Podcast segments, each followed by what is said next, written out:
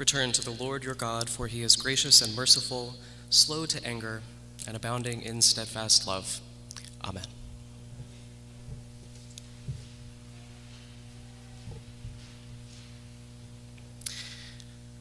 On this Ash Wednesday, on which we begin again the holy season of Lent, I will take it upon myself to go first for all of us and begin with my own first confession, something that I've been thinking about in the run up to this day, this week.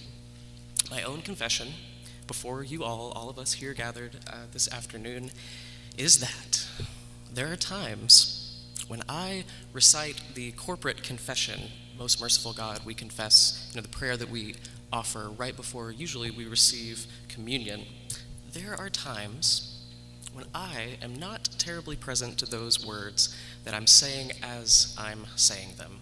It's not always the case, but I do confess it before you today that sometimes I can be a little bit checked out. I know what an absolutely heinous thing I've been doing.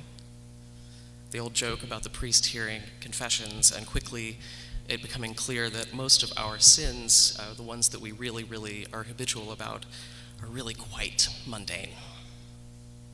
But maybe you've had this kind of experience in liturgy, some part of it, something you know that you believe in and trust in. Maybe it's the confession, maybe it's the creed, some part of the prayer at communion. And something like that, that though there's a great amount of meaning and importance to each of these, you can't always make that cognitive or emotional leap to it in the moment.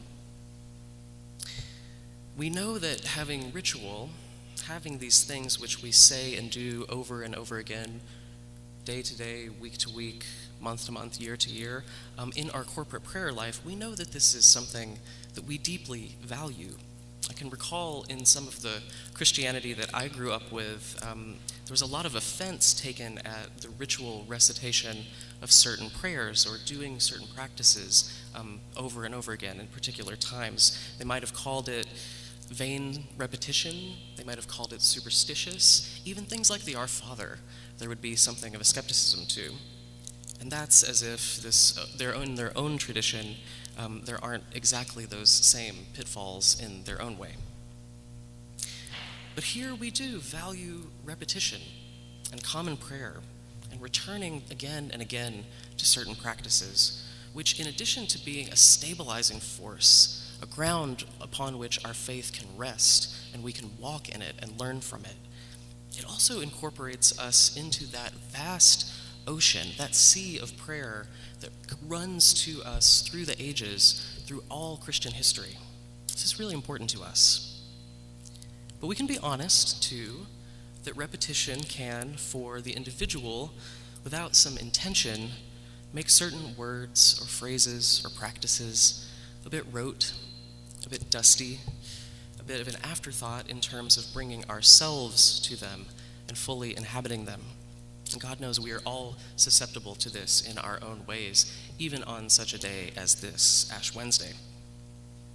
But on Ash Wednesday, we get at least one day out of the year to really stay present to the words that we say and to make a real effort at a reset and a recalibration of our lives and our intentions, particularly toward what we need to confess and repent of. We get to dust off some of these hallowed words which lead us to change our lives and to seek forgiveness and reconciliation, and to think and pray about what meaning they're going to take on for us and our spiritual lives today, this year, whatever is going on for us, for us now in this time in our lives. It is a real gift to return each year to Lent, beginning with this day, Ash Wednesday. Return to the basics to the fundamentals of the life of faith in Christ and to try to see where we have gone astray and where we might make an intention to set things right again. although, as I've said, I think we can be absent minded about all kinds of practices and prayers, other things in church or just in our lives, I think there are two things that are particularly difficult about confession and confessing our sins in general. One of them is the obvious one, it's a tough thing in the cold light of day to take a hard look at ourselves, what we've been up to in our lives, and to acknowledge the ways that we fail to live up to our values, the ways that we cause harm both by doing things and not doing things, staying silent, the ways that we are fundamentally, on some level, all just broken people doing the best we can to muddle through. That's difficult, of course. But the other, maybe more difficult thing is to come week to week, year to year, face to face, over and over again with such regular repetition, with the boundless, unsearchable, overwhelming grace of God, available to us always, no matter what. No matter what we have to confess, no matter what floats up in our hearts and minds as we say these words and do these practices, we are always already forgiven, always wholly absolved, wholly understood by God, and always loved. That's kind of the harder thing, and the thing that might make some of us, maybe like me, check out in that moment of saying that confession because it's such a precious and vital gift of our faith at the same time as it's kind of a scandal. It goes against a lot of our sense of human justice, of what is fair, which we know from our sacred texts and from the whole life and ministry of Jesus is an entirely different justice from our own and that of our world. At best, we will all spend a lifetime trying and failing and trying again to get our minds around this grace of God in Christ, given to each one of us freely. Though I do kind of like the spirit of them, I don't usually bother with New Year's resolutions, partly because I know that Lent is coming. And I know that when I can set an intention for repentance, for making a change in view of the spiritual life, and that is fundamentally all repentance means. It's change, it's a turning away from something that is getting in the way of my fuller flourishing.